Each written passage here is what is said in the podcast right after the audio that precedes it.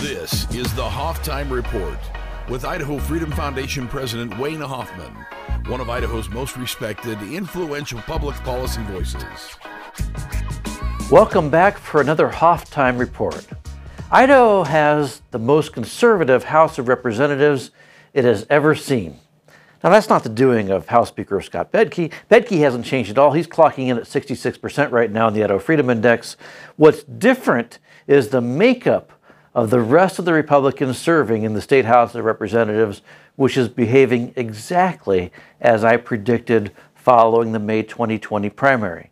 My expectation then was that Idahoans had elected the most conservative House of Representatives in the state's entire history going back to 1890.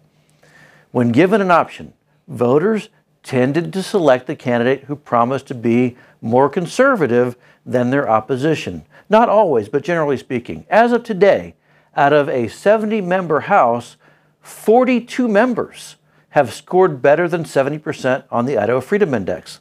Last year, which was also a pretty good year for conservatives in the House, there were 30 members who scored 70% or better. So 42 members now versus 30 members back then.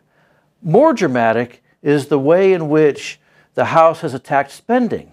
As of today, 26 members have scored better than 70% on the Idaho Spending Index, which strictly looks at the legislature's budget bills. Last year, only 12 House members scored above 70% on the Idaho Spending Index.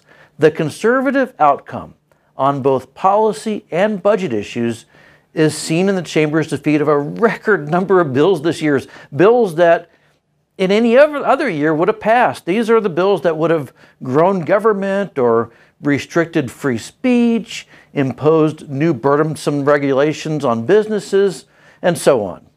It's the House conservatives who have led the charge against the indoctrination of Idaho school students from pre kindergarten to college.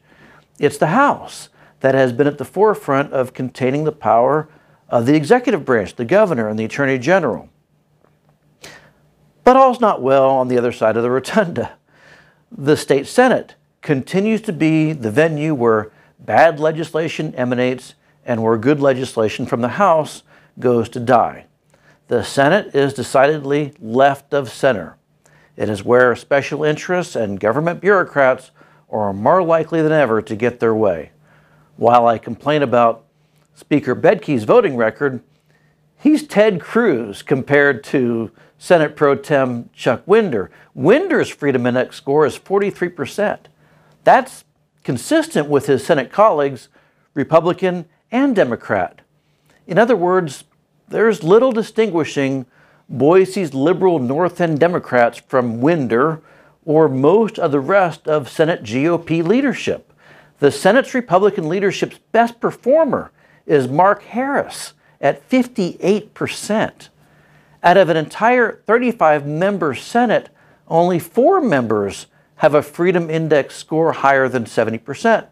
Almost half the chamber is under 50% on the Freedom Index. On spending, oof, on spending, the Senate is a vast wasteland.